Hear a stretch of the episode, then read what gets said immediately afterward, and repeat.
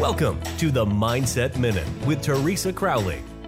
A short, focused conversation about staying emotionally and physically happy and healthy. Now, here is Teresa. Hello, everyone, and thanks for joining me. Rules to live by. Smile.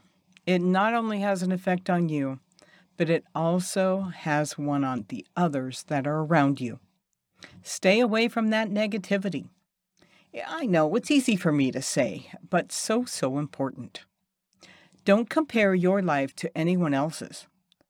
Just make the best of the situation so that the one that you're in is what you're ready for. And try and help another in a tough situation. Be kind. You have the power to make others feel good. When you make peace with your past, you'll have the ability to create a bright future. That is a Mindset Minute today. I want to thank you for joining me and do tell people that we are back.